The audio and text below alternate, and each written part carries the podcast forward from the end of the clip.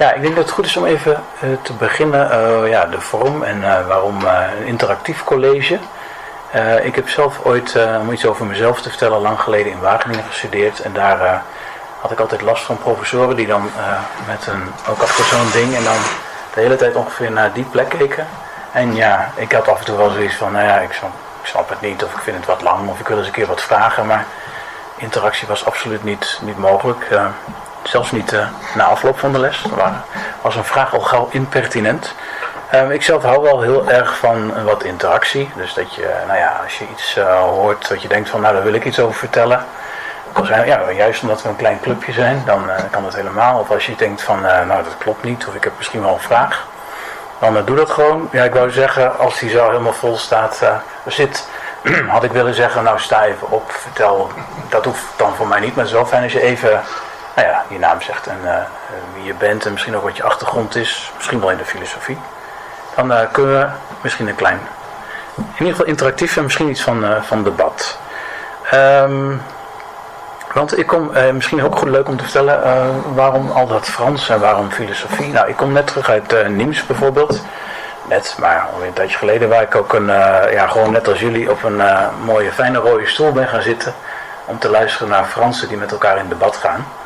Ehm, en eh, ik ben daar al, ja, laten we zeggen, vanaf eh, 2000, nou ja, in ieder geval een aantal jaar, 2008 denk ik, eh, door geïnspireerd door die, hoe, hoe dat daar in Frankrijk aan toe gaat. De filosofie die is daar wat levendiger.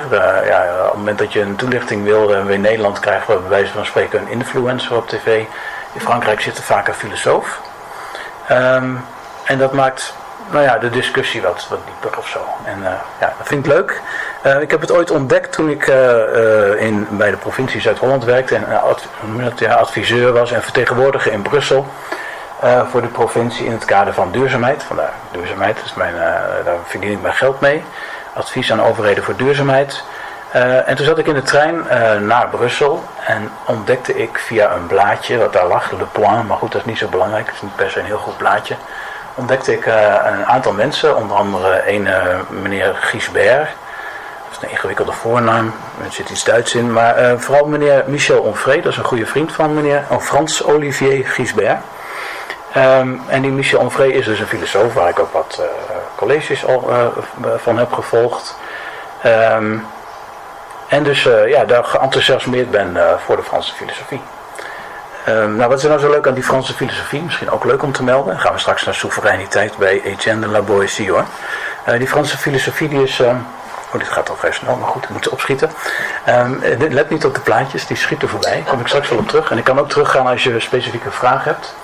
Uh, die Franse filosofie die uh, kenmerkt zich voor mij, en het ligt natuurlijk ook aan uh, welke filosoof je leest.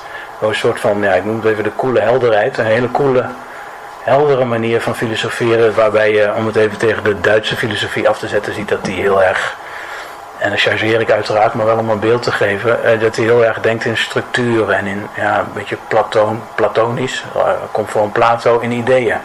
In plaats van in uh, de praktische kant ervan. Wat dat betreft zijn die Fransen nog wat meer Romeins gebleven. Gallo-Romeinse cultuur is het niet voor niks. Want die Romeinse filosofie kenmerkt zich eigenlijk door hetzelfde, namelijk door wat meer praktisch te zijn. Wat heeft het voor mij voor nut als ik filosofie bedrijf? Daar komt het eigenlijk op neer. Deze mevrouw, die wil ook even aandacht. En ja, ik heb tijdens het vorige college, waar jullie volgens mij allemaal niet bij waren... Uh, uh, hadden we aan het eind van het college zoiets van... oké, nu hebben we allemaal mannen gezien de hele avond. Maar er zijn buitengewoon veel vrouwen in de filosofie.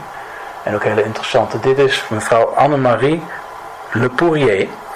En deze mevrouw die, die was onder andere in, in Nîmes... En die vertelde ons iets over wat soevereiniteit volgens haar is. Zij is professor in, uh, in het recht, is rechtsprofessor. En specifieke focus bij haar is de grondwet. Maar goed, dat is misschien iets minder relevant.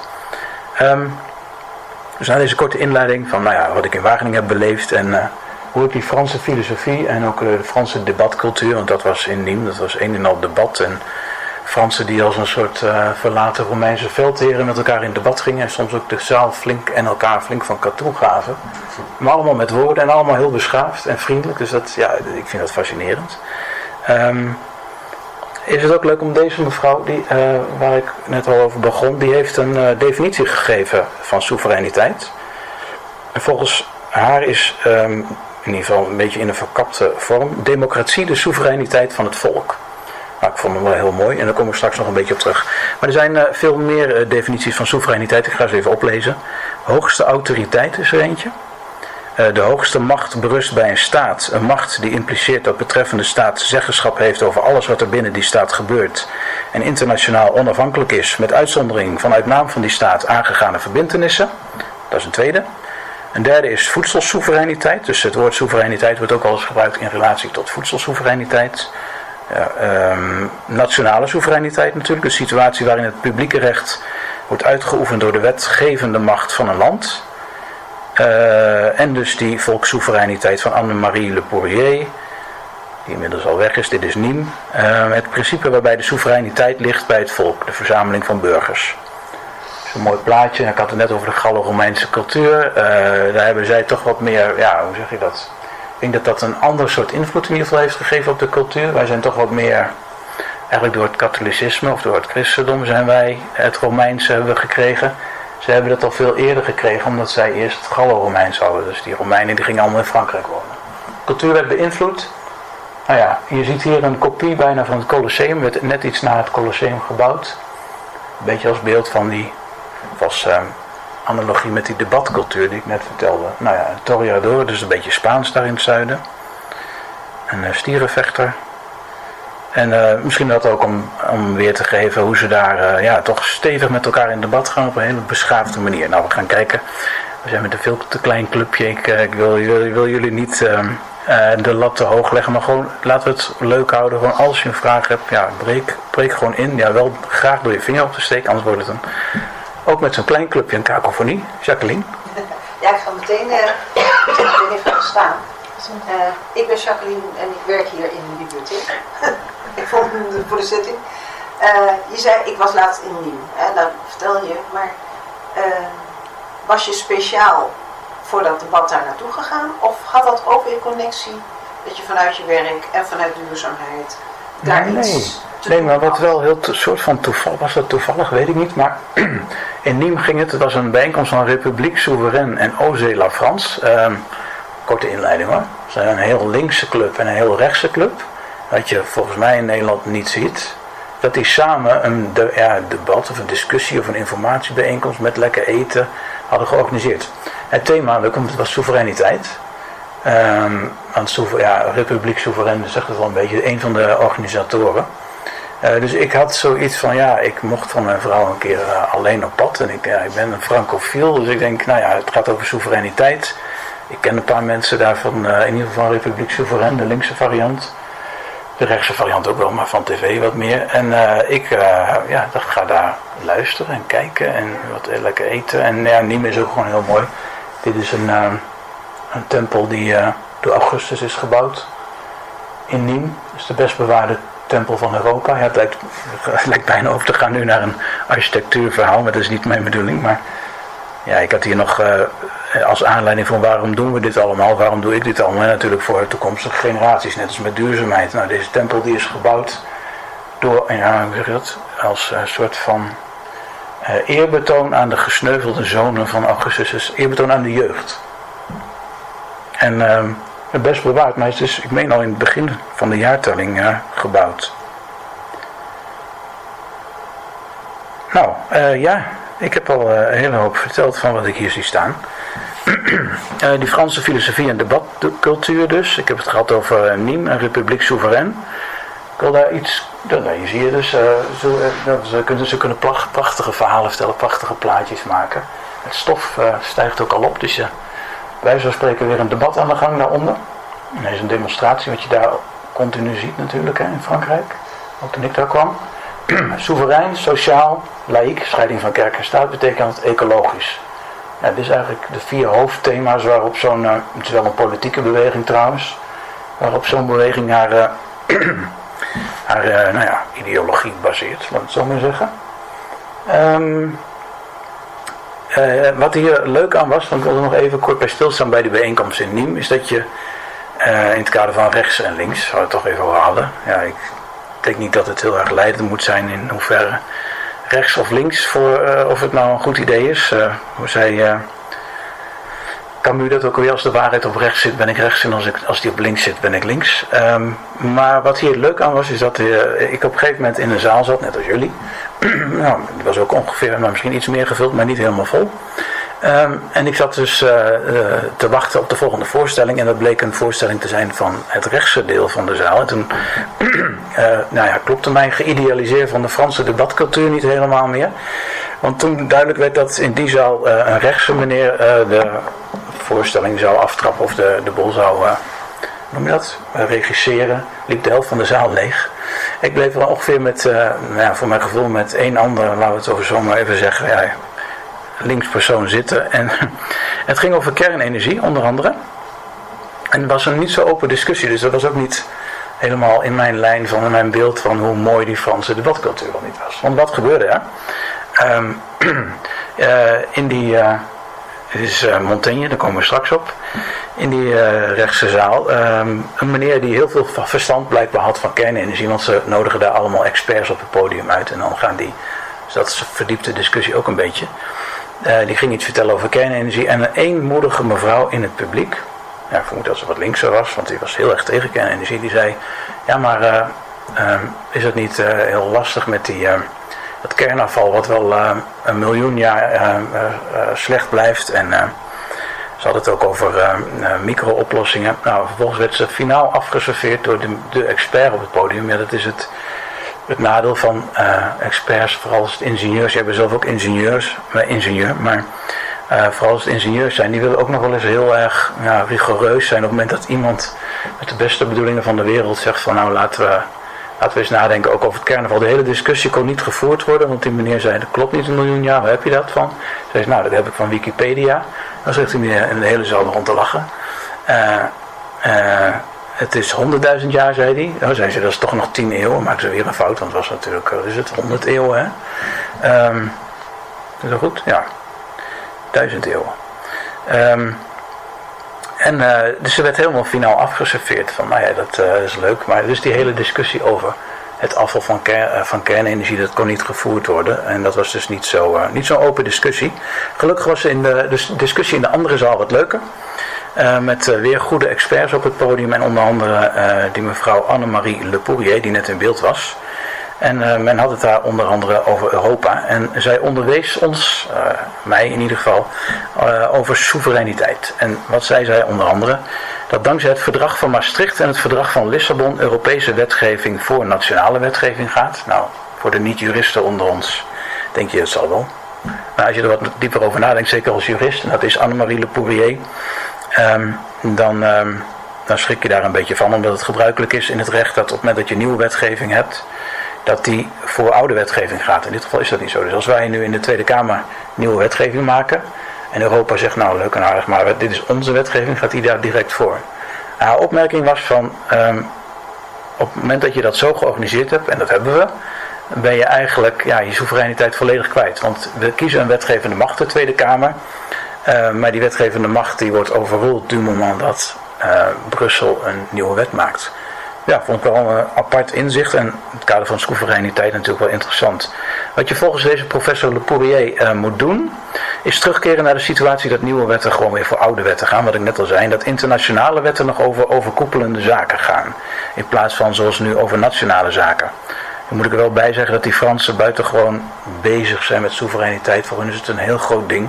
In die zaal over kernenergie was het, nou, ja, een beetje overdreven, maar bijna de Tweede Wereldoorlog weer ontketend. Omdat ze uh, in, in het kader, of een, een oorlog met Duitsland, we zitten heel erg met Duitsland als in het kader van kernenergie als een, die voert volgens hun, volgens de mensen daar, een soort oorlog tegen hun. Frankrijk was ooit een soort van soeverein in het kader van kernenergie.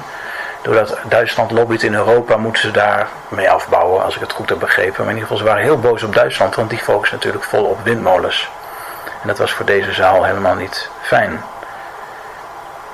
Um, nou, soevereiniteit dus in een uh, uh, federaal Europa hè, is het eigenlijk. Want we hebben dus eigenlijk als land volgens haar althans geen soevereiniteit meer. Zou je ook een, uh, een Zwitsers model zou kunnen doen, namelijk een confederatie waarbij je dus samenwerkt op de punten waar het nuttig is. En ja, op details de landen gewoon soeverein laat, zodat ze hun eigen besluiten kunnen nemen. Ja goed, het is een beetje het kader van de verkiezingen die eraan komen een beetje een uh, vreemde aanzet. Maar ja, het, het, lijkt er toch op dat als zij gelijk hebben, dat het een beetje gek is dat wij onze Tweede Kamer, nou ja, dat we die niet wat soevereiner maken. Oké, okay, um, we zijn een aantal mensen alweer voorbij gegaan. Onder andere, nou hier zien jullie uh, mevrouw Louise Michel. Daar zal ik straks nog iets over vertellen. Um, maar we gaan even over naar waar we hiervoor kwamen, namelijk de La Boétie. Want daar heb ik nog helemaal niks over verteld. maar het is wel ja, een belangrijke persoon in deze. Hij heeft een heel dun boekje geschreven. Ik denk dat het. Nou, misschien heeft het met 60 bladzijden is al veel. Um, en, maar het is een heel beroemd boekje. Ik weet niet hoe beroemd het in Nederland is, maar in Frankrijk is het buitengewoon beroemd. Er zijn uh, gerenommeerde filosofen waar ik zelf dan wat minder fan van ben, zoals B.H.L. voor de uh, kenners onder jullie. Dus Bernard Henri Lévy. Die heeft hem blijkbaar in zijn binnenzak de hele dag.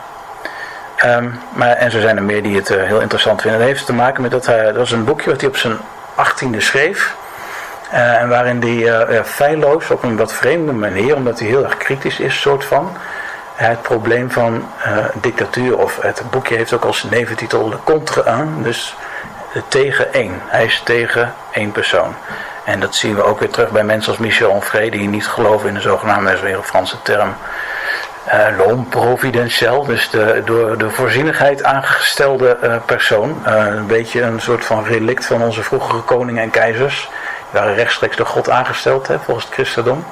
En je ziet nu nog dat we heel erg de, de, neiging hebben om omhoog te kijken en zeggen, oh ja, iemand is blijkbaar, nou ja, president of directeur of wat die ook is. En vervolgens vallen we een beetje lam en gaan we ons ja, mm, minder soeverein opstellen. Want soeverein is is ook dat je een maître de toi bent, zeggen ze dan. Dat je um, dus uh, ja, eh, zelf bepaalt wat je doet. Dus eh, als je ergens woont, dan ga je niet vragen aan iemand anders hoe laat je mag eten, of hoe laat je mag opstaan, of welk bezoek je mag ontvangen. Ehm, dus dat is, um, dat is daar belangrijk in. Um, nou, we zien uh, dat mijn. Uh, we zijn alweer bij Napoleon. Ik had nog even iets over Montaigne willen vertellen straks. Maar ik wil eerst beginnen met een uh, citaat. Even voor het beeld. Deze plaatjes die, ja, die lopen gewoon door. Ik had geen zin om telkens door te klikken, omdat het ook niet. We kunnen wel straks even teruggaan, wat ik al zei, naar interessante dingen. Um, Nou, links en rechts hadden we het over gehad. Um, en Camus die zei, als de waarheid op rechts zit, ben ik rechts en anders ben ik links.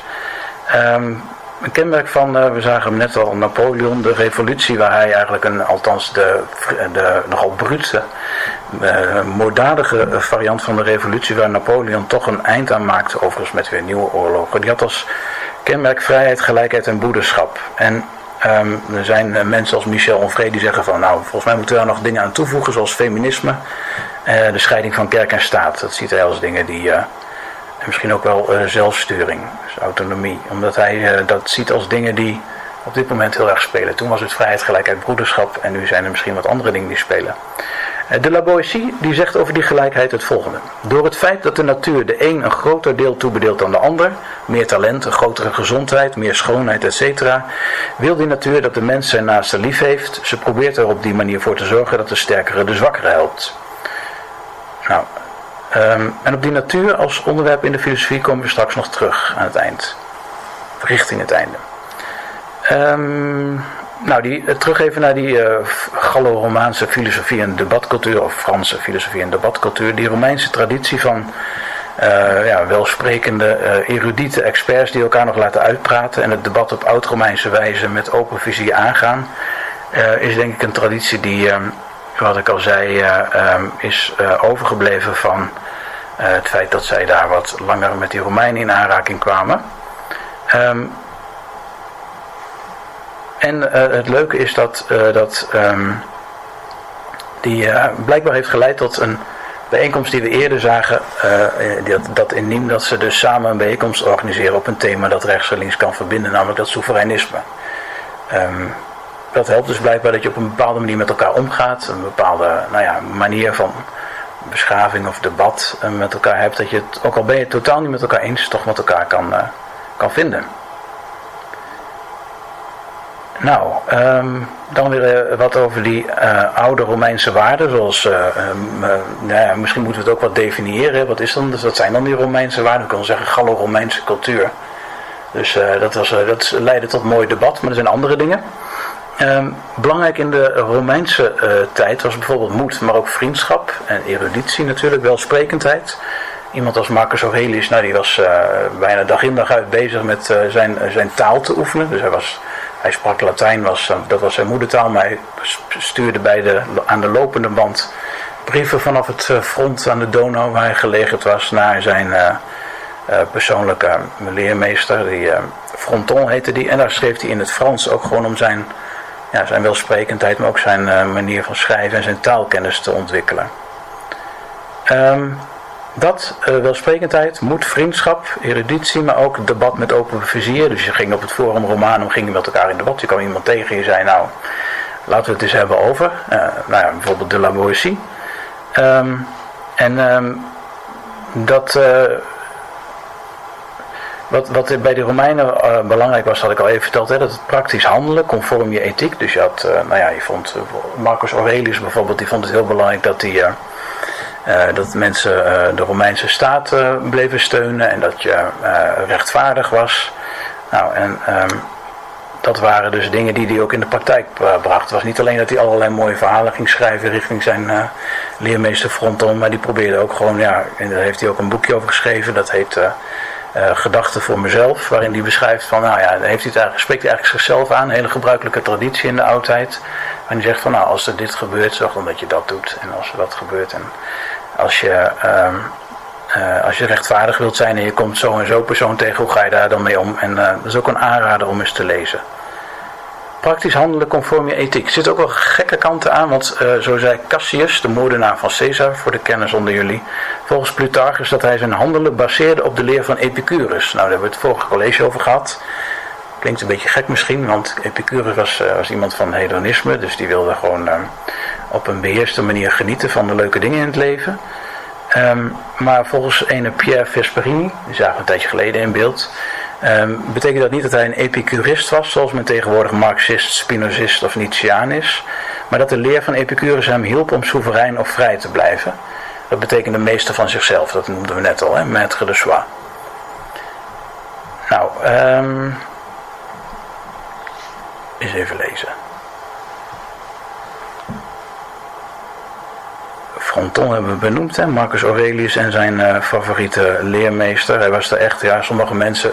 Je hebt, uh, wat je in die Romeinse filosofie ziet, iedereen, heel veel mensen zijn daarmee bezig. En bij de analyse van Marcus Aurelius speelde een beetje het misverstand dat ze dachten dat hij wellicht verliefd zou zijn geweest op uh, Fronton. Maar, nou ja, um, omdat je dat bij de Grieken nog wel eens zag, de herenliefde onder, onder andere filosofen.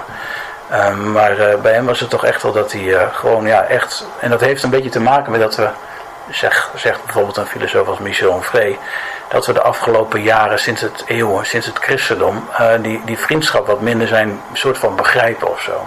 Dus dat we bij zoiets al gauw denken, jeetje, wat zegt hij nou voor dingen? Overigens zijn uh, gerenommeerde filosofen zoals uh, Michel Foucault, die ook dachten dat het, die zelf overigens wel van de herenliefde was, die dacht dat het een typisch voorbeeld was van herenliefde. Nou, Kiezen van een vriend is bij uitstek een activiteit van een vrij mens, zegt de La Boissy. Uh, en er zijn meer uh, filosofen die dat zeggen. Want alleen iemand die vrij is, kan kiezen met, hij wil, met wie hij wil omgaan. Uh, zo koos de heer van de La Montaigne, Michel de Montaigne, die zagen we net nog.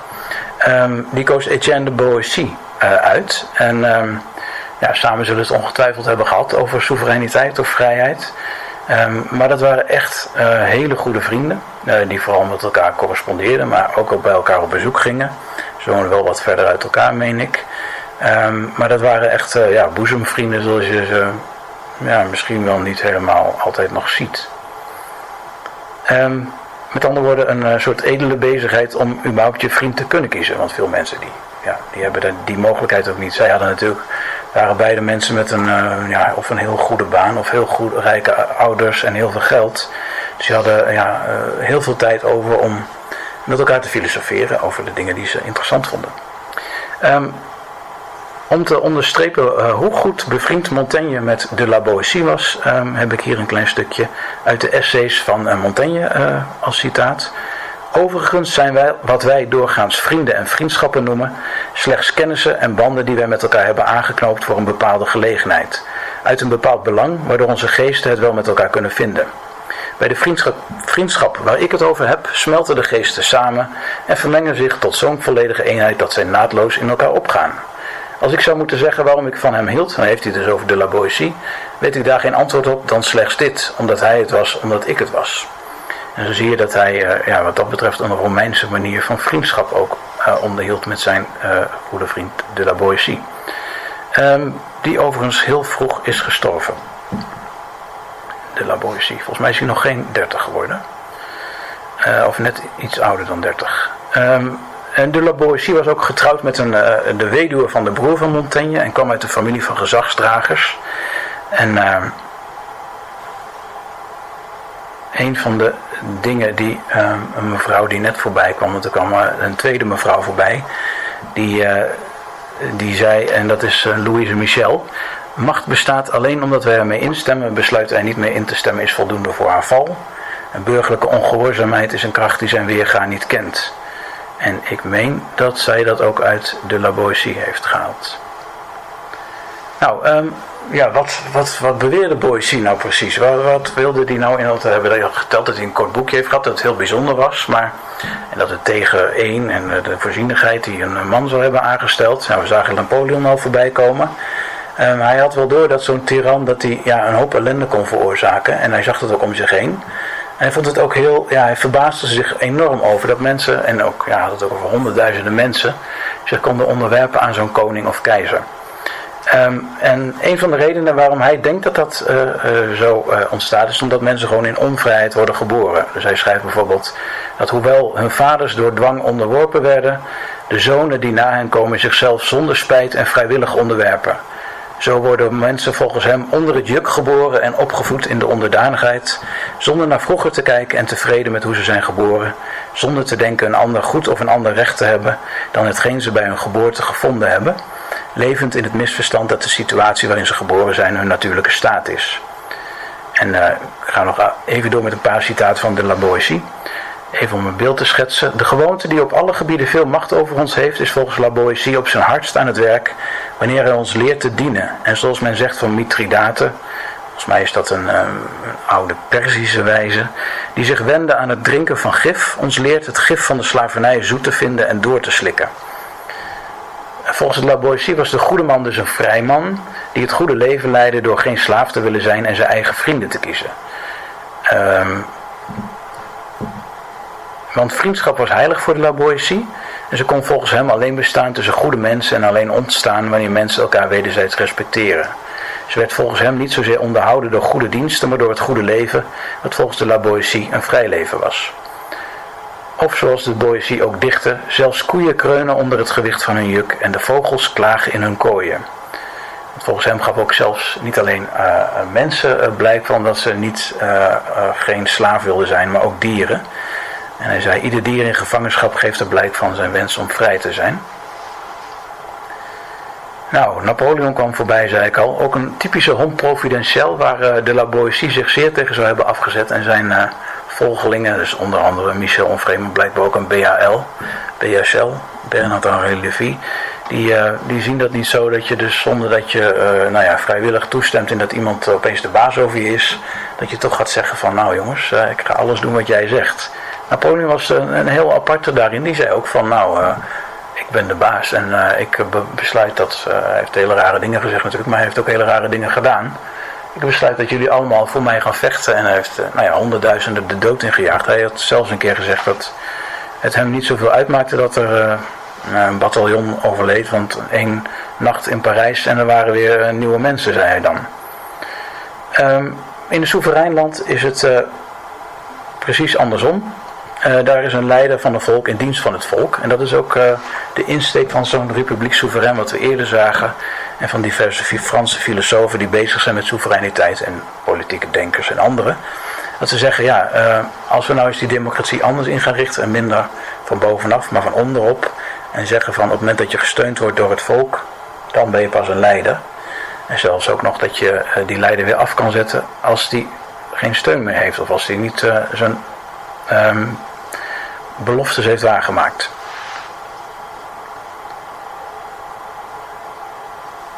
Nou, um, wat je zag dus in, uh, in de Franse revolutie, om daar nog even op terug te komen, is dat je daar die, um, uh, eigenlijk die uh, die door de voorzienigheid gods aangestelde man, die ene man die de baas is, de dictator van de La Boétie, dat hij tot een hoogtepunt kwam en dat hij, nou ja, de, de, de, begon al met Thermidor, dus de, het clubje wat onder leiding van een journalist, nota bene Jean-Paul Marat. Uh, ja, die Jean-Paul Marat die had dat ergens op een kamertje met allerlei drukpers en uh, af en toe dan gaf hij weer een, een edict uit, een pamflet uh, liet hij dan drukken waarin stond welke mensen nu weer moesten worden vermoord. Um, en dat gebeurde allemaal onder aanvoering van Robespierre natuurlijk. En zijn Jacobijnen. En dat is ook wel iets wat een beetje in Nederland wel eens onderbelicht is. Je hebt in Frankrijk dus had tijdens de Franse revolutie onderstonden de Jacobijnen en de Girondijnen. De Jacobijnen waren de centralisten, zeg maar, dus die uh, wilden alles van bovenaf aansturen. En dus, uh, de Girondijnen waren degene die zeiden van onderop, uh, ja, Parijs moet net zoveel invloed hebben als, als het aandeel wat ze heeft in, qua oppervlakte in het land. Um, Dus Jacobijnen, Girondijnen. In de Franse revolutie ontstond ook links en rechts. Dus degene die uh, uh, om het hoofd van de koning vroegen, dat waren de linkse mensen. Degene die uh, de koning wilde laten leven, waren, zaten aan de rechterkant in de assemblée. Maar die Girondijnen zijn dus een mooi voorbeeld van waar we het aan het begin over hadden. Hè? Van het confederalisme. Dus dat je zorgt dat je per, nou ja, binnen Frankrijk een aantal soevereine staten hebben die alleen op de belangrijke hoofdlijnen met elkaar samenwerken. Uh, dat Jacobinisme heeft ook in de filosofie een hele oude basis, namelijk uh, Plato's ideale staat. Ehm, nou, dat is een, een, dramatische staat, want daarin is er een aristocratie, een kleine bovenlaag die alles bepaalt. En andere mensen die moeten eigenlijk doen wat, wat Plato zegt. of wat degene die Plato heeft uitverkoren tot het lijden van het volk zegt. Um, nou, uh, we gaan even door naar uh, Montaigne en soevereiniteit. Um, Montaigne beschrijft namelijk een heel leuk stukje in zijn boek, De Essays over een aantal indianen uit het Amazonewoud die in de 16e eeuw al naar Frankrijk waren gehaald en die daar um, de koning mochten ontmoeten. En hij schrijft, drie van hen waren naar Rouen gekomen, juist toen Karel de negende daar was. Een, een jongen van begin twintig. De koning heeft langdurig met hen gesproken en hen kennis laten maken met onze leefwijze, onze wilde en de opzet van een mooie stad. Daarna heeft iemand die Indianen gevraagd wat zij ervan dachten en wat hen het meest had verwonderd. Zij noemden drie dingen, waarvan ik er twee heb onthouden, maar de derde tot mijn spijt vergeten ben. Ten eerste vonden ze het vreemd dat zoveel grote, baardige, van wapens voorziene sterke mannen, die de koning omringden, waarschijnlijk bedoelden ze de Zwitserse garde, gehoorzaamden en zich onderwierpen aan een kind, in plaats van uit hun midden iemand te kiezen om het bevel te voeren. Ten tweede was het hun opgevallen, in hun taal eten mensen elkaars helften, dat er bij ons mensen waren die baden in overvloed, terwijl hun helften uit armoede verteerd door de honger bij hen aan de deur bedelden. En ze vonden het vreemd dat de noodlijdenden zoveel onrecht over zich heen lieten komen, in plaats van de anderen naar de keel te vliegen en hun huizen in brand te steken. Nou, hoewel de toen nog jonge Franse koning enkele uh, leuke gedichten en een boek over de jacht naliet, illustreert Montaigne met bovenstaand verhaal het feit dat de wilden misschien wel beschaafder zijn dan wij zelf. Hoewel dat laatste stukje over naar de keel vliegen en huizen in brand steken natuurlijk uh, wat minder beschaafd is. Uh, beschaving is bij hen immers nog niet jezelf onderwerpen aan onrechtvaardigheid en ongefundeerde macht. En misschien illustreert het ook wel dat echte democratie, oftewel volgens Le Poirier, soevereiniteit van het volk, een democratie van, voor en door dat volk is. En van nature iets heel anders is dan wat wij normaal zijn gaan vinden. Maar verder met Montaigne. Toen Montaigne vervolgens via een tolk zelf contact met de drie wilden legde, volgden nog meer verrassende inzichten. Toen ik hem vroeg wat de hoge positie die hij onder de zijne innam, dit vroeg hij dus aan die India, een van die Indiaanse hoofdmannen. Want deze man was hoofdman en uh, de matrozen van het schip waarmee hij naar Frankrijk kwam noemden hem koning.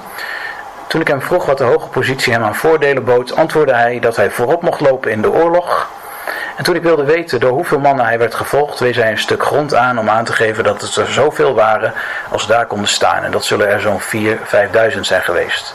En op mijn vraag of zijn gezag ophield als de oorlog voorbij was, zei hij dat er ook dan nog, bij zijn bezoek aan de dorpen die hij onder zijn beheer had, door het kreupelhout in hun bossen paden voor hem werden gebaand, zodat hij er gemakkelijk door kon. Dat is allemaal zo slecht nog niet, maar ja, ze hebben geen broek aan, schreef Montaigne.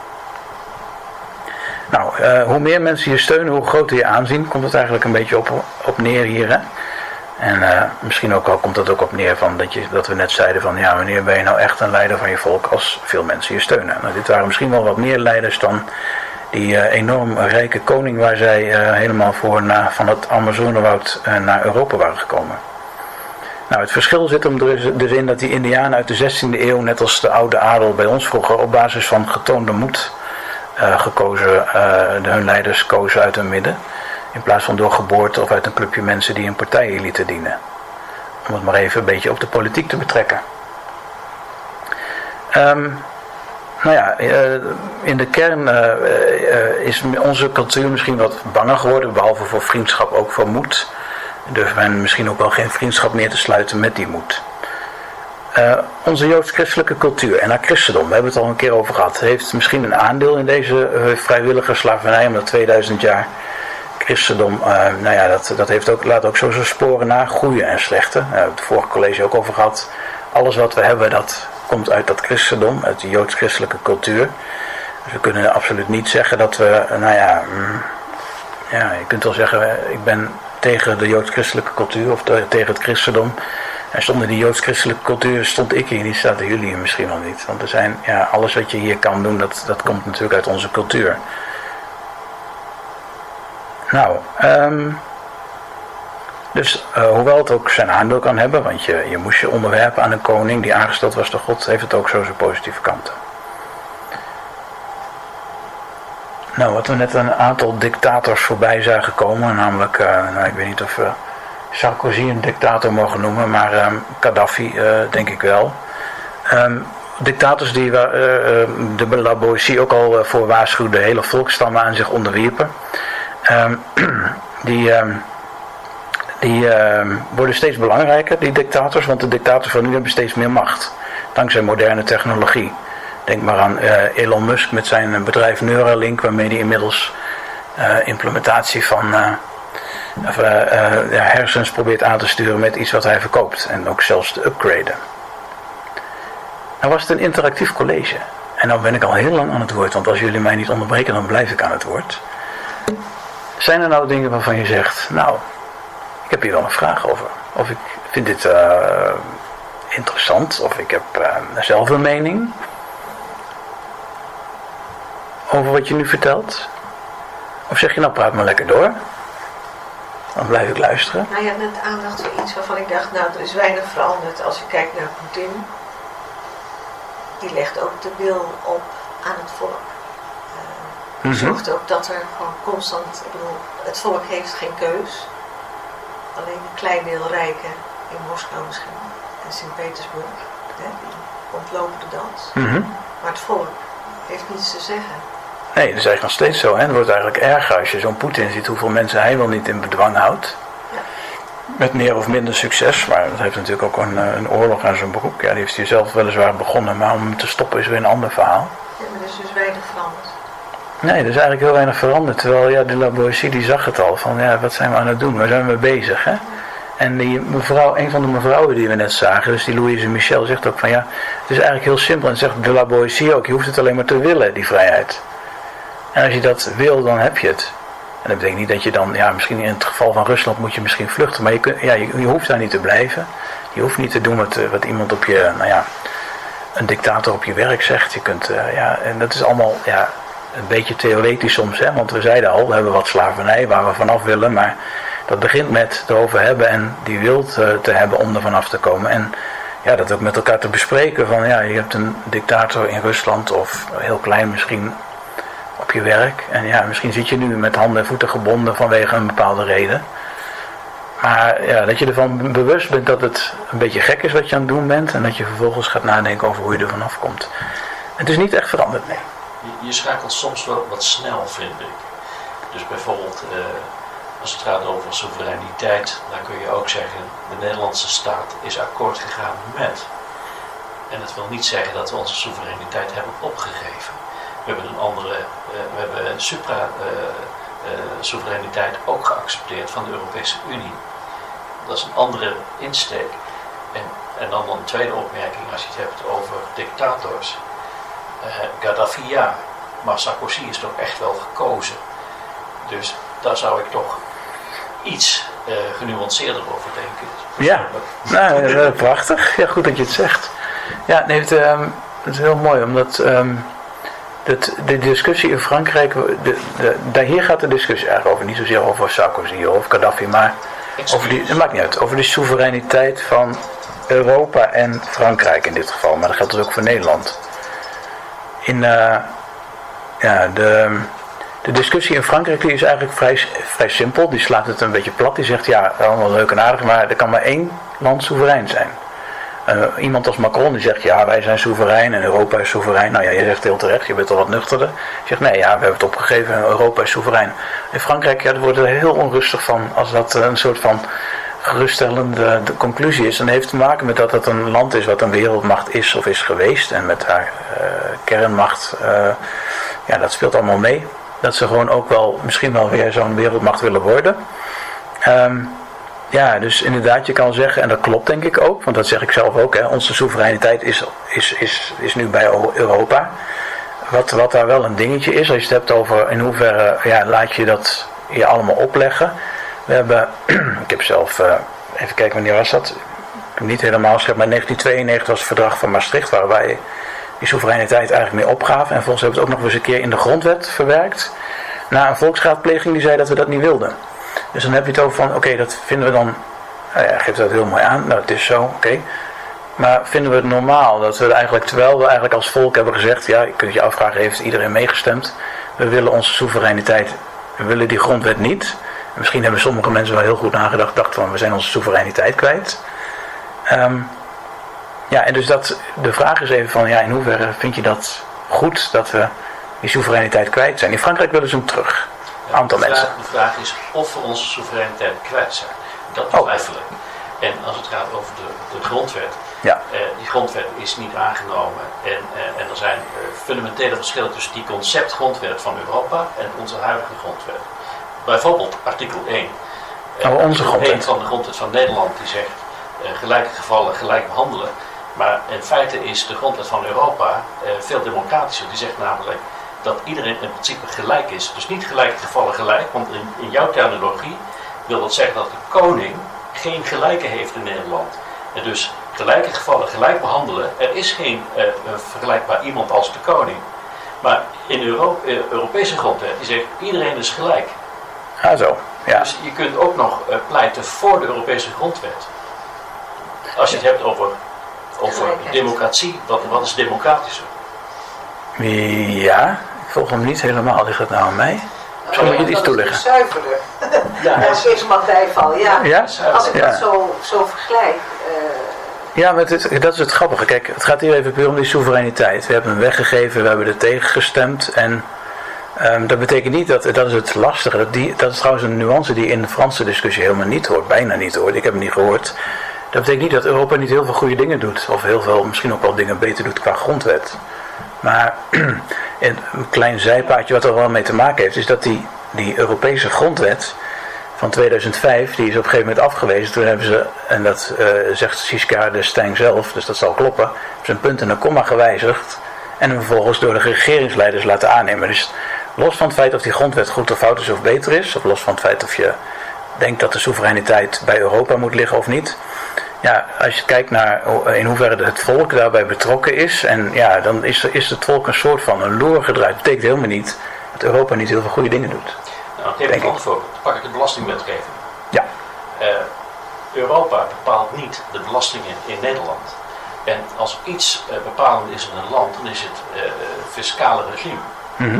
Dus in termen van soevereiniteit zie je hier een, eh, een expliciet voorbeeld dat er geen overdracht heeft plaatsgevonden van iets wat echt deel uitmaakt van soevereiniteit. Dus de, de, de stelling dat wij onze soevereiniteit hebben ingeleverd en dat die nu op Europees niveau is, die deel ik niet. Nee, dat, maar dat, dat begrijp ik. Overigens is ook hier, ja, je geeft aan dat we zelf gaan over onze belasting. We dragen wel af aan Europa, hè? Miljarden, we zijn net op betalen, net als Frankrijk trouwens. Ja. Dus ja, dat is ook een vorm van ja, belasting, denk ik, waarbij je, eh, dat, daar ga je eigenlijk zelf niet over. Europa bepaalt hoeveel jij daar zelf van moet bijleggen. Ja, maar Hoe kijk je daar tegenaan dan? wij zitten, maken ook deel uit van het Europese parlement. Mhm. Als, we, als wij vinden dat datgene wat wij afdragen te veel is, dan kunnen wij dat ook veranderen via het parlementair systeem. Het is niet zo dat er een eh, autocraat in Brussel is, zit en die zegt van ik wil zoveel procent van de belastingopbrengst van Nederland ontvangen. Zonder dat wij daar enige eh, invloed op kunnen uitoefenen. We zijn niet gedwongen eh, lid geworden van de Europese Unie. Nee, we dat zijn is op vrijwillige basis Ja. lid geworden van de Europese Unie. Het is gewoon inherent aan ons systeem. We hebben natuurlijk ja, een getrapte vertegenwoordiging. We hebben een parlementaire democratie. En die is, eh, ja, dat noemen ze ook wel een liberale democratie. Dus de, onze vertegenwoordigers hebben namens ons, ondanks die, die eh, volksraadpleging in 2005, hebben ze gezegd wij kiezen voor Europa. En we, ja, we dragen de soevereiniteit over. Misschien dan op belastinggebied een aantal dingen niet. En ik chargeer het ook bewust een beetje. Want ja, en wat ik al zei, Europa doet veel goede dingen. En je, je mag veel dingen zelf bepalen. Europa zit ook op een bepaald, ja, weinig dictatoriale types daar. Misschien bedoel je dat ook. Dus dat, je, je, hebt dat vrij. Maar puur als je kijkt naar zo'n Le Poirier die dan die grondwet analyseert. Die zegt, nou dit is ongekend. In Amerika zou dit nooit kunnen. Dat de, de, Europese wetgeving voor nationale wetgeving gaat. In alle gevallen. Kun je overigens ook niet van af. Zonder een, zelfs bij een... eh, het is best wel moeilijk ook om daar eh, om uit, de, uit Europa te stappen. Dat zien we aan de brexit. Maar eh, je, je bent miljarden kwijt. Bijvoorbeeld alleen al aan de pensioenen die, waar je afspraken over hebt gemaakt. Ja, maar je kunt ook kiezen om een geassocieerd lid te zijn. Ja. Dat kan ook. Ja. Dus de vraag is van ja, eh, eh, in hoeverre is dat, eh, is dat vervelend dat we niet meer soeverein zijn en in hoeverre zijn we niet meer soeverein. Maar ja, ik denk dat wel, eh, een dingetje is dat je qua het volk betrekken, dat dat dan, ja, voor degenen die niet voor Europa zijn, dat dat lastig is. Laat ik het zo zeggen. En ja, Europa doet echt goede dingen. Nou, andere dingen, andere mensen die iets willen zeggen? Ik wil even eh, terug naar de, de persoon, ja. de, de mens. Uh, in een van de citaten had je het over moed. Moed was heel belangrijk in, uh, bij de oude filosofen. Mm -hmm. uh, maar je soeverein opstellen, voelen, daar is heel veel moed voor nodig. Maar in, in een persoonlijk geval is dat soms heel moeilijk. wij zijn, de meeste van ons werken in een bepaald dienstverband, je zit in een systeem. En daarin heb je een beperkte vrijheid. Je zou meer vrijheid kunnen hebben. Maar daar is een enorme dosis moed voor nodig. En ik denk dat dat soms niet afweegt tegen het gedoe. Dus dan, daarin schikken we ons dan. Ik, ik denk dat het ook heel menselijke aard is om te kiezen voor een, uh, een, een, niet voor een conflictmodel, maar nou ja, go with the flow. Hè. Dan maar wat minder vrij, wat minder autonoom. Ja, absoluut. Wat meer een systeem volgen. Tenminste, ik zie dat in mijn omgeving wel gebeuren. Ja. Het geeft ook een stukje rust natuurlijk, hè? wanneer je niet continu hamert op je eigen vrijheid en je eigen soevereiniteit. Nee, natuurlijk, ja. het is, het is een, een schakeltje. Ja, je moet ook samen doen. En je moet ook af en toe, ja, want mensen denken dan, eh, soevereiniteit moet je dan nooit meer uh, voor iemand uh, nou ja, water komen brengen. Het is natuurlijk een beetje een, een apart begrip waarin je eigenlijk nadenkt over hoe ga je met een, ja, met een Europa om of hoe ga je met ja, een beetje in je eigen huis om met, uh, met mensen. Dat je wel uh, ja, die vrijheid wel weet te waarderen en überhaupt herkent. Want dat is ook nog een ding. Op het moment dat je te sterk in een bepaalde nou ja, afhankelijkheidsrelatie zit, dan heb je geen tijd om hem te herkennen bijvoorbeeld. Noem maar iets. Nou, ik heb uh, buitengewoon veel respect gekregen voor klokkenluiders die uh, het geweten volgden, wat heel veel niet durven. Mm -hmm.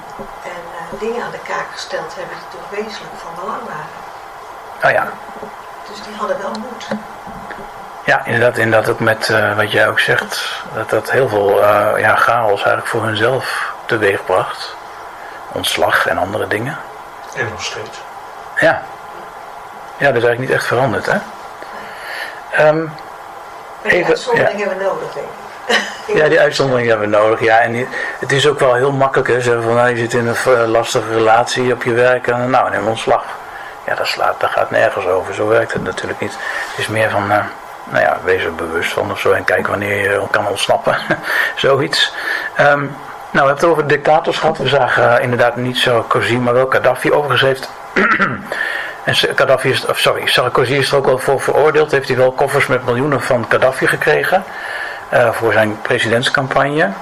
Um, en dat, daar zie je dus die rare machinaties die gaan werken. Dus hij staat daar mooi op de foto met Gaddafi. Hij heeft blijkbaar miljoenen van hem gekregen. Ondertussen heeft Frankrijk ook het initiatief onder Sarkozy genomen.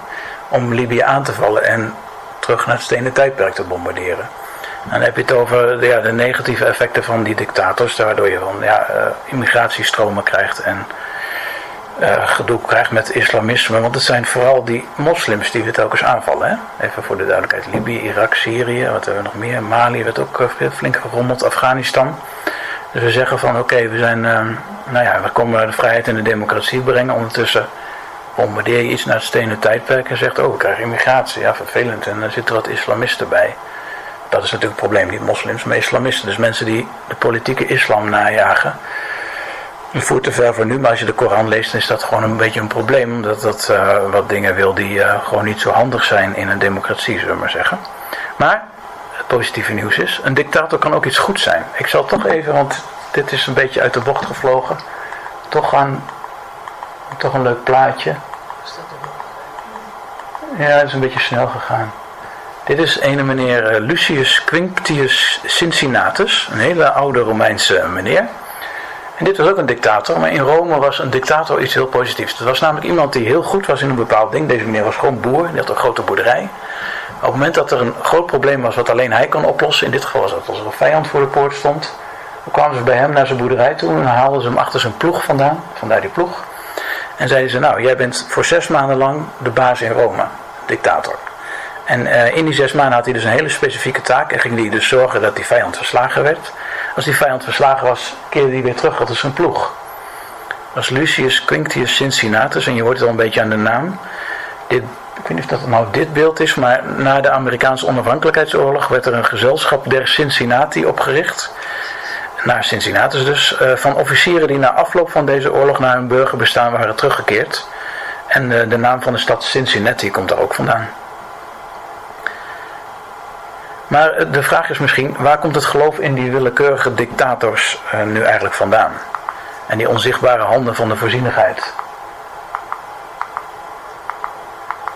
Dan gaan we even terug, hoop ik, naar. Uh, dit is een voorbeeld van die onzichtbare hand. Dat is een, een religieuze oorsprong. U wil even terug naar Henry Bergson. Is misschien wel leuk om te zien wie dat is. Die Henry Bergson, dat is iemand die uh, heeft veel geschreven. Dit is hem over het elan vital. Het vorige college ook even gehad, over gehad. Dat is een, uh, nou, laten we het een soort energie noemen. Uh, iets dat we nog niet ontdekt hebben, wat in ieder mens zit, waardoor die bijvoorbeeld gaat leven. Elan vital noemde hij dat. en misschien is er naast de Franse revolutie en de bourgeoisie, die de koning wilde onthoofden om zelf koninkje te spelen, nog een andere oorzaak voor het geloof in die eeuwige dictator. Um, namelijk het feit dat alles volledig gedetermineerd zou zijn. Dat is iets wat uh, ene Nietzsche uh, bijvoorbeeld gelooft. Dus dat alles voorbestemd is. En bij Nietzsche is dat heel extreem. Die zegt, ja, we hebben echt geen vrijheid, dus we worden geboren. En alles is vanaf onze geboorte, eigenlijk al voor onze geboorte staat vast. En we gaan uh, zo door tot een volgende programma en we hebben helemaal nergens invloed op. Hoeven we niet te geloven overigens, maar dat is wat Nietzsche denkt. Um, uh, dus ook alles zo heeft moeten zijn. En dat alles wordt aangestuurd door die onzichtbare hand van de geschiedenis, zegt hij eigenlijk. Um, maar, uh, en daarnaast dat elan vital. Dus een, een, een, bepaalde wil, laten we zeggen, de eeuwige wederkeer van hetzelfde noemt Nietzsche dat. Uh, de eeuwige wederkeer van dat elan vital, wat ervoor zorgt dat we telkens weer toch zo'n dictator willen. Of dat hij telkens weer terugkomt. Daar hebben volgens Nietzsche geen enkele invloed op. En sterker nog, Nietzsche gelooft wel dat... Ja, dat vernietiging, wat zo'n dictator af en toe verzorgt, kijk naar Napoleon, dat dat positieve kanten heeft. Dus tegelijkertijd wat mensen heel eng vinden aan Nietzsche. Ik weet niet of ik dat ook helemaal zo goed samenvat, want hij noemt nergens uh, grote vernietiging door oorlogen, maar je kan dat zeker uit zijn, uit zijn teksten wel halen, dat hij zegt vernietiging, en dat, maar dan houdt hij het een beetje eh, in nevelen gehuld. Dat heeft uh, positieve kanten.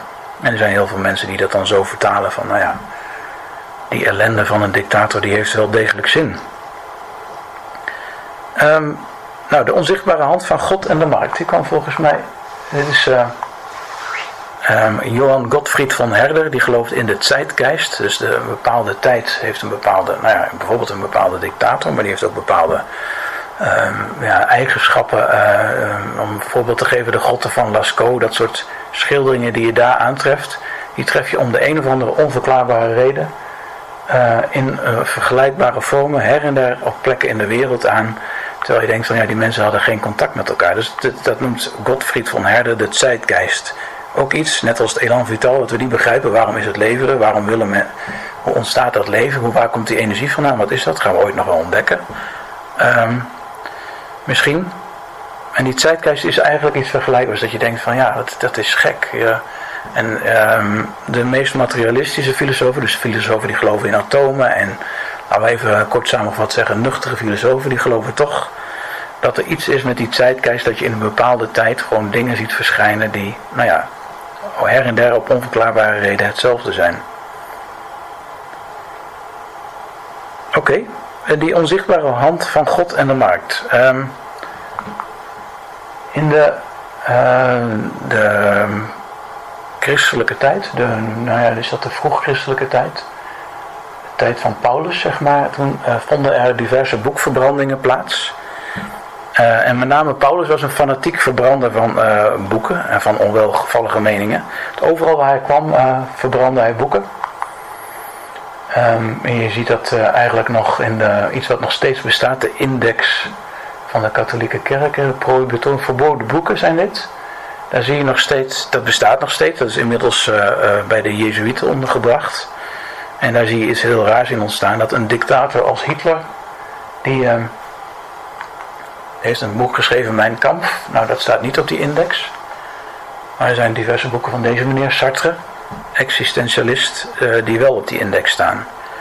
Dat is ook iets uh, ja, raars aan die, uh, ja, aan, aan dat christendom eigenlijk.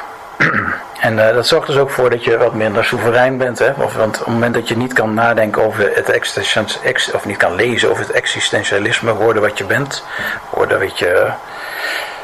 Dan, dan uh, ja, heb je minder informatie om dat ook te gaan doen, misschien. De index van verboden boeken. Sartre staat erop, maar uh, mijn kamp niet. Er zijn dan ook mensen die zeggen dat Hitler wel degelijk, nou, de, of de Bijvoorbeeld Paus Pius, die hielp uh, ontsnapte naties, of naties die probeerden te ontsnappen aan de, de geallieerden, die hielp die ook echt om naar Zuid-Amerika te komen. Um, en het, uh, recent werd ook bekend dat Paus Pius in 1942 al op de hoogte was van wat er gebeurde in de concentratiekampen. Met andere woorden, er zit iets raars in dat, nou ja, ook iets wat dan blijkbaar een fascinatie heeft met mensen als Hitler in zo'n christendom nog iets over zeggen, Jazeker. Uh, Jasper? Um, het is wel heel opmerkelijk. Er, zijn uh, vanuit de pauze regelmatig, dat noemen ze dan herderlijk schrijven. Dat is altijd in het Latijn. Er is één keer een herderlijk schrijver geweest in het Duits. En dat was niet brennende zorgen. En het was van Pius. Oké. Dus dat, dat, is een hele rare uh, ja, spagaat eigenlijk. Zorg over wat er gebeurde? Ja, over, over de, hoe de wereld, de staat van de wereld op dit moment, dat was in de Tweede Wereldoorlog. Oké. Okay. Uh, dus uh, de enige keer in de hele geschiedenis van uh, alle pauzen door de jaren heen is er dus één keer een verhaal in het Duits geweest in plaats van in, in Latijn. Oké. En aan de andere kant hielp hij dus ook weer, wat wij naar de hand natuurlijk de foute partij noemden, mensen ontsnappen. Ik vind ja. het, uh, ja, het is wonderlijk, hè? De geschiedenis ja. wel iets markants. Absoluut, ja. Nee, die Paus Pius was een uh, apart figuur in die zin dat hij, misschien dan ook, die, die kende ik zelf niet. Ik heb dus alleen gehoord dat hij uh, ze liep, hielp ontsnappen inderdaad. En dus op de hoogte was van die concentratiekampen. um, nou, um, een soort verband tussen, we hebben de vorige keer volgens mij ook besproken, christendom en liberalisme. Dat we zeiden van oké, okay, alles komt voort uit christendom, we hadden het er net ook al over, hè? dus joods-christelijke cultuur. Um, en nu is het grappige dat bijvoorbeeld een, bedrijf, een, notoire bedrijf als McKinsey, dus zijn adviseurs die nou ja, een soort van sommige overheden aan de grond helpen door te zeggen van we gaan helemaal naar het liberalisme toe. Uh, we gaan alles, uh, de markt, uh, die onzichtbare hand, maar dan nu van de markt. Die worden ook wel de Jezuïeten van het kapitalisme genoemd. En dat liberalisme is dus ontstaan uit of, onder, of dankzij het christendom, wat we zeiden, uit de joods-christelijke cultuur. Um, en dat is uh, die joods-christelijke cultuur, die, daar leven wij al in sinds ongeveer 1700 jaar.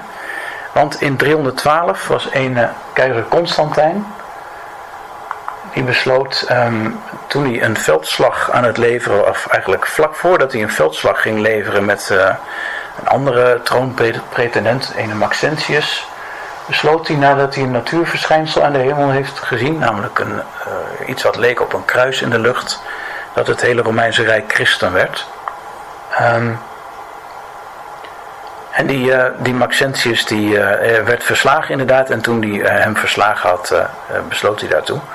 En vervolgens um, werden mensen die geen christen waren, die werd verboden te erven bijvoorbeeld en zo nog wat dingen. Het erf die erfenis ging dan naar uh, de kerk, waardoor die kerk wat rijker werd.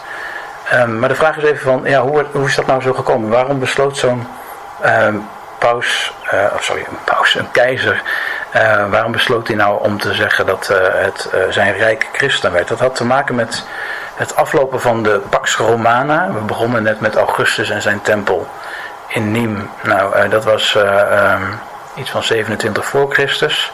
Die Pax Romana die liep af rond 180 uh, eh, na Christus.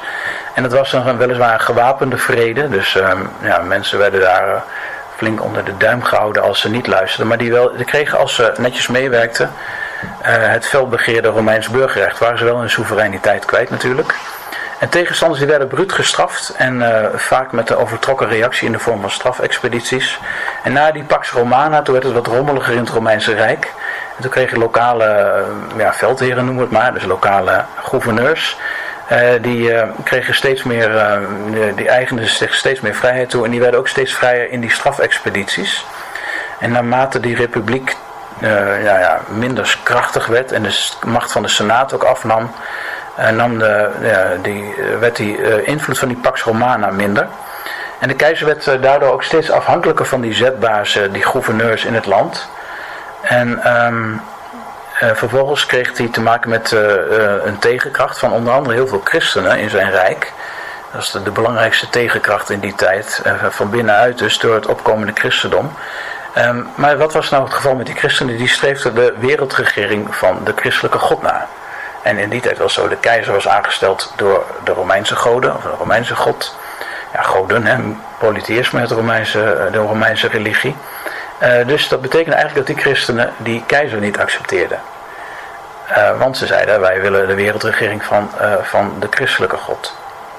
Nou, om de steun van deze groeiende groep inwoners van Romeins grondgebied te verwerven, voerde Constantijn het christendom dus in als staatsgodsdienst, waarna die christenen en niet-christenen niet mochten erven. Um, en dat dus naar de, de kerk ging. En um, Etienne de Boissy, is die weer, oorzaak waarom mensen uit vrije wil dienen is dat ze als dienaar geboren en opgevoed zijn. Dit is de reden dat ze onder de tirannie zo makkelijk laf worden, zei hij. Dus met andere woorden, ja, um, op het moment dat je dus wordt geboren, niet alleen bij zo'n uh, gouverneur die je dan uh, een strafexpeditie doet tenzij je het Romeins burgerrecht neemt en je dus niet meer soeverein bent, maar ook onder dat christendom um, word je dus, um, nou ja, volgens de Lauboisie, als je heel uh, ver doordenkt, misschien wat laffer. Uh, toch had heel veel moed en vriendschap, dat werd een beetje minder nadat die Romeinen uh, minder macht kregen. Nou, volgens de Laboisie gaan we verder. Zijn er drie soorten tirannen. Tirannen die zijn gekozen door de bevolking, tirannen die dreigen met geweld en erfelijke troonopvolgers. en Etienne de zegt, hoewel de middelen om op de troon te belanden divers zijn, de manier van regeren is bijna altijd hetzelfde. Men behandelt het volk als stieren die getemd moeten worden.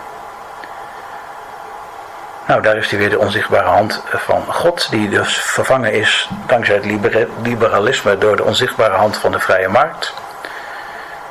Die alles uh, voor ons wel zal regelen, net als die uh, hand van God. Daar is uh, Paulus weer in beeld. Nou, um, we staan toch nog even wat langer stil bij dat liberalisme. het liberalisme is, is, natuurlijk net als soevereinisme ook over, om vrijheid. Hè? Dus het betekent immers vrij.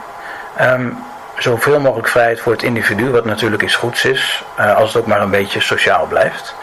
Uh, en de vrijheid van de een niet wordt beperkt door de vrijheid van de ander, om er zelf de vrijheid te mogen genieten. En dat liberalisme dat werkt heel goed op de markt, waar het vraag en aanbod op elkaar afstemt, maar misschien is het wel in het kader van soevereiniteit te vragen of het niet een beetje is doorgeschoten, omdat liberalisme nu op heel veel terreinen, op heel veel onderwerpen de, uh, de, de dienst uitmaakt. Niet alleen op de markt, maar ook in de gezondheidszorg, in het onderwijs, en ga zo maar door. De vraag die we dus ons kunnen stellen daarbij is de vraag of de reden niet tegengesteld is aan dat liberalisme van de onzichtbare hand van de vrije markt. Met andere woorden, die onzichtbare hand van de vrije markt, dat is een idee, net als die onzichtbare hand van God. Maar in hoeverre ja, is het nou echt zo dat die markt zorgt dat alles wel goed komt? Net als is het wel echt zo dat God zorgt dat alles goed komt. Langzamerhand zijn we daar over aan discussiëren, laten we het zo zeggen. Uh, een van de dingen die in uh, de middeleeuwse filosofie, die het christendom in overeenstemming probeerde te brengen met de reden, speelde, was de scholastiek, noemden we dat. Um, en die, uh, dat overeenstemming te proberen te brengen met de reden gebeurt ook in, in het geval van liberalisme. Dan zeggen we bijvoorbeeld de trickle-down theorie. Zeggen we dat op het moment dat je maar zoveel mogelijk rijke mensen hebt, dan, wordt het, dan druppelt het vanzelf naar beneden en worden ook arme mensen wat rijker. Met andere woorden, we proberen theorieën te bedenken waardoor we kunnen verklaren wat we doen en wat we als leidend ervaren of waar we ja, ons aan onderwerpen. Uh, in werkelijkheid had denk ik uh, Marx gelijk. Dus even deze meneer in beeld en niet Augustinus alvast. Had Marx denk ik gelijk. En in zijn analyse, ook als hij zijn oplossingen niet deelt, namelijk dat de armen steeds armer worden en de rijken steeds rijker. Dat zien we nou ja, in de quote top 100 en de, de internationale varianten dat er steeds meer miljardairs komen. Um, nou, individuen moeten volgens de Laboissie die vrijheid actief verwerven.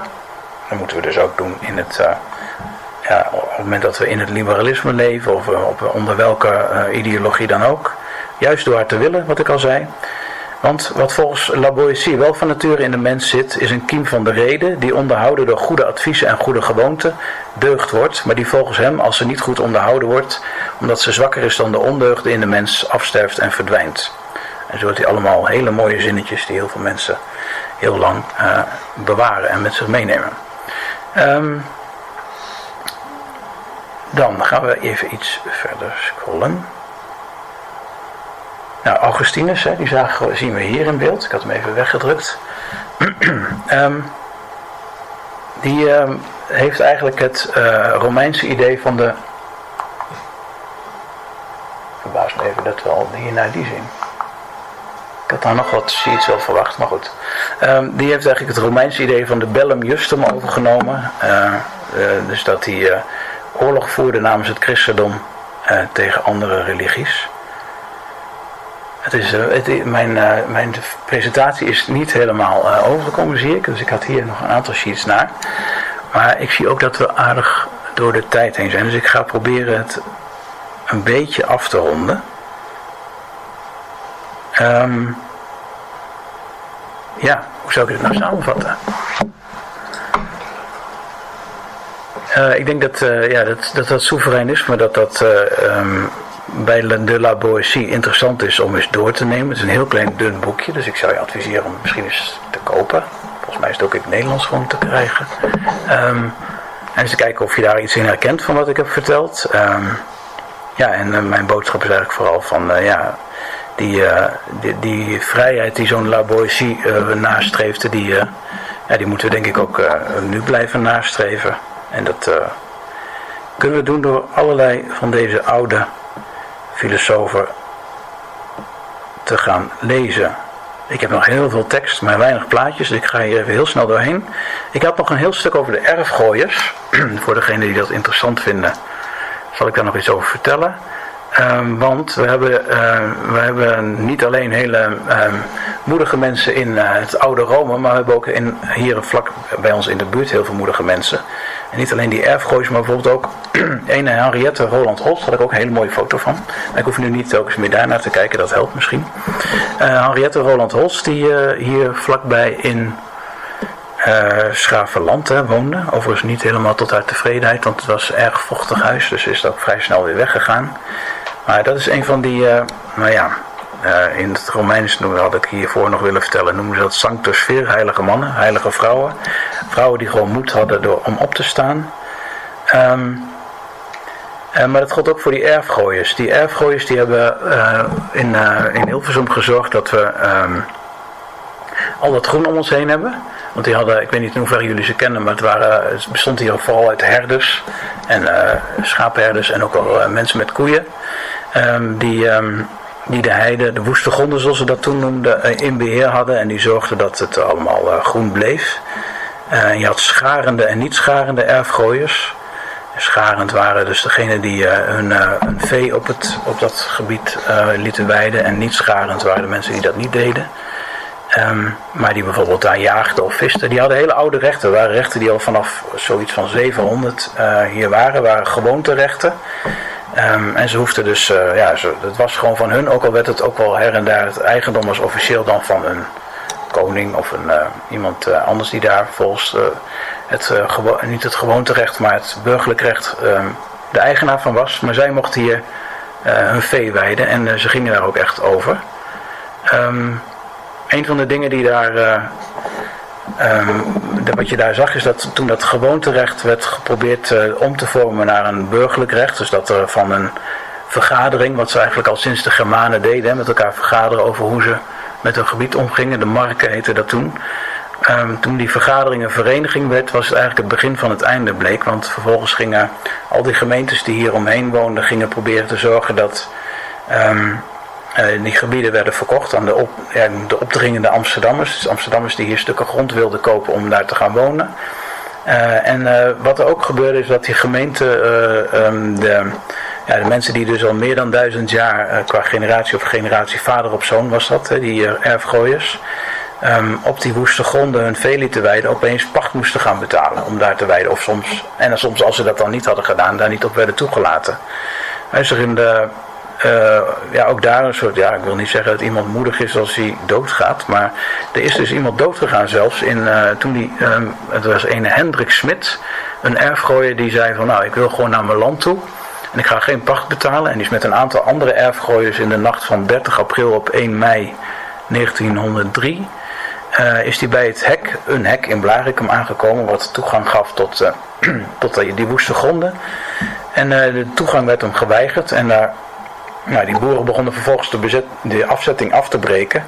Maar er stond ook een, ik dacht een veldwachter en die loste twee waarschuwingsschoten. Ehm, maar het werk stopte niet en die Hendrik Smit die, ging door en die zei, nou ja, het is voor mij dat land en van mijn voorouders. Um, maar uh, het derde schot, dus twee waarschuwingsschoten, het derde schot, die, dat trof die Hendrik Smit, 22-jarige jongen. En die uh, is, ja, hij, staat hier, hij viel kermend neer en dorpsbewoners schoten nog te hulp, maar het was al te laat. En onder hevige pijnen overleed deze Hendrik Smit omstreeks half vier in de ochtend van 1 mei. Er staat ook een, een monument voor deze Hendrik Smit in Blarikum. Um, iemand die dus daarvoor voor dat recht om daar vrij te mogen wijden, omdat daarvoor gestorven is. Um, een ander voorbeeld van een uh, moedige gooier, die overigens niet stierf, is gerust. Een Harme Vos uit Laren, die wilde op 18 november was die aan het jagen in 1898. En die had een haas geschoten in een eikenhat hakhoutbos op Gooise grond die aan de kroon was verpacht. En die ging toen hij daarop werd aangesproken met succes tot aan de Hoge Raad in beroep. Want volgens hem had die vereniging waar ik het net over had, Stad en Land heette, die de grond niet mogen verpachten vanwege het meer dan duizend jaar oude gewoonterecht. Dat zei dat hij als afstammeling van de erfgooien het recht had op dat gebied te jagen. Dus dat, en dat monument van die, voor die Hendrik Smit, dus die, eh, diegene die gestorven was, dat staat op het sportpark Oostermeent in Blarikum. We hebben dus aan die, uh, dat is wel grappig, dus je had scharende en niet scharende erfgooiers. Nou, die scharende die hadden wat meer rechten. Uh, die, ja, die waren echt eigenaar van die grond. Waren een paar duizend, meen ik in totaal, scharend en niet scharend. en die niet scharende, daarin hebben we te bedanken dat wij dat Goois Natuurreservaat hebben. Want die hebben op een gegeven moment gedacht van, nou ja, we, we hebben er niet zoveel meer aan. En uh, ja, heel veel. Die gingen, ze konden natuurlijk niet leven van die, jacht en dat vissen. Dus die waren inmiddels uh, nou, timmerman of iets dergelijks geworden. Dus die zeiden we gaan het verkopen. En het was in de jaren dertig dat dat speelde. Dat is de tijd van de opkomende natuurbeschermers zoals Jack P. Thijssen. En die hebben we toen verkocht aan, uh, die hebben daar best in die tijd een aardig bedrag voor gekregen. Uit mijn hoofd even iets van 25.000 gulden uh, per persoon. Een beetje afhankelijk van ja, de rechten die je had. Dus de scharenden die kregen volgens mij wat meer. Die hebben het verkocht aan het Goois Natuurreservaat. Uh, en daardoor hebben we dus nu al die natuur nog om ons heen. Dan wil ik toch afsluiten met de La Boétie. Uh, het einde van de La Boétie. Um, rond medio 1563 werd La Boétie opeens ernstig ziek. Hij kreeg buikloop met hevige krampen. Bleek dysenterie te zijn, die snel verergerde. En heerste op dat moment in de Périgord pest en hongersdood. Dus Montaigne veronderstelde dat zijn vriend besmet is geraakt. De La Boétie probeerde nog terug te keren naar de Médoc, waar zijn vrouw een landgoed bezat, omdat hij hoopte dat de gezonde lucht van het platteland zijn genezing zou bevorderen. Maar onderweg moest hij stoppen omdat de pijnen heviger werden. En ter plaatse werd hij opgevangen door zijn collega uit het parlement van Bordeaux, Richard de Lestelnac, een zwager van Montaigne. En kort daarna overleed hij in Le Taillant-Médoc. Zich bewust van zijn ernstige toestand dicteerde Etienne de Boétie nog zijn testament, waarin hij onder meer opnam dat zijn bibliotheek geërfd zou worden door Montaigne. En hierdoor is die bibliotheek van uh, de La Boétie nog te zien in het kasteel van Montaigne. Dus je kunt uh, daar nog steeds een deel van de boeken zien die hij las om zijn meesterwerk eh, tot zijn meesterwerk te komen. Een van de redenen waarom het zo'n meesterwerk is trouwens dat hij ja, heel erudiet, heel, heel belezen, heel veel linkjes naar allerhande filosofen in zijn verhaal heeft, in zijn boekje. Um, ja, dus op de 18e van de maand augustus staat hier 1563 um, is Etienne de la Boétie overleden. Hij werd 32 jaar, 9 maanden en 17 dagen oud. Dus uh, zoals Montaigne dat in zijn stuk schrijft. En met zijn bescheiden boekje inspireert hij ook nu nog veel mensen om op te staan tegen tirannie en te kiezen voor vrijheid. En ik wilde afsluiten met een toepasselijk citaat van een groot inspirator van Nietzsche, Ralph Waldo Emerson. Te weten dat minstens één leven wat rustiger kan ademen omdat jij hebt geleefd, dat is de ware betekenis van succes. Een zin die Etienne de op het lijf geschreven is. Ik dank u wel. Dankjewel. Dankjewel.